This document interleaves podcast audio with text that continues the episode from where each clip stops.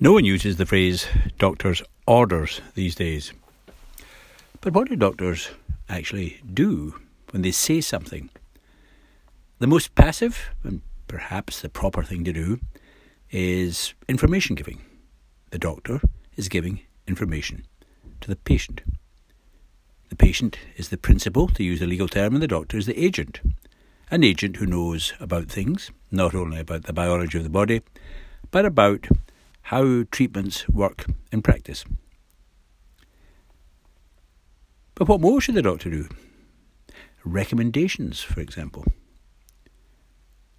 Should doctors recommend something?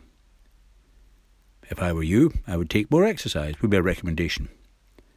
And that would seem to be sensible. But what about recommending an operation or a drug? Or again, do they simply give information? And if so, what information do they give? Of course, the landscape has changed dramatically in the UK with the Montgomery case. In the Montgomery case in Lanarkshire, Mrs. Montgomery was not given all the information about the possible risks of a normal delivery as opposed to a caesarean section. And the judgment that came from the Supreme Court was that it was in the doctor's judgment to tell the person, who we call the patient, what the options were, but not the doctor's judgment to decide how much to tell them, particularly about the risks.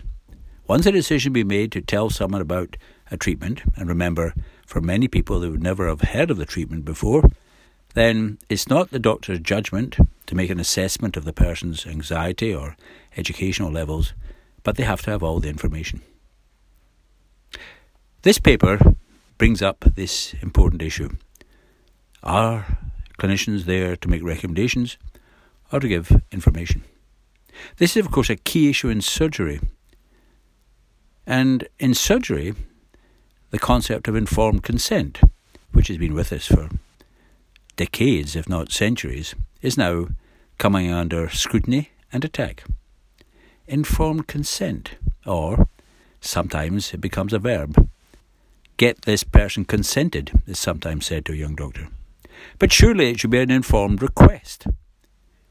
So, this paper is very important for ensuring that the decisions that people make are in line with their values. The value they place on the possible benefit, the value they place on the possible harm, and the value they place on risk taking. Will they have what's called decision regret?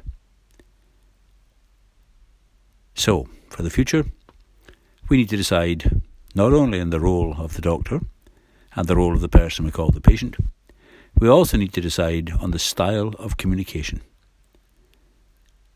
Recommendations?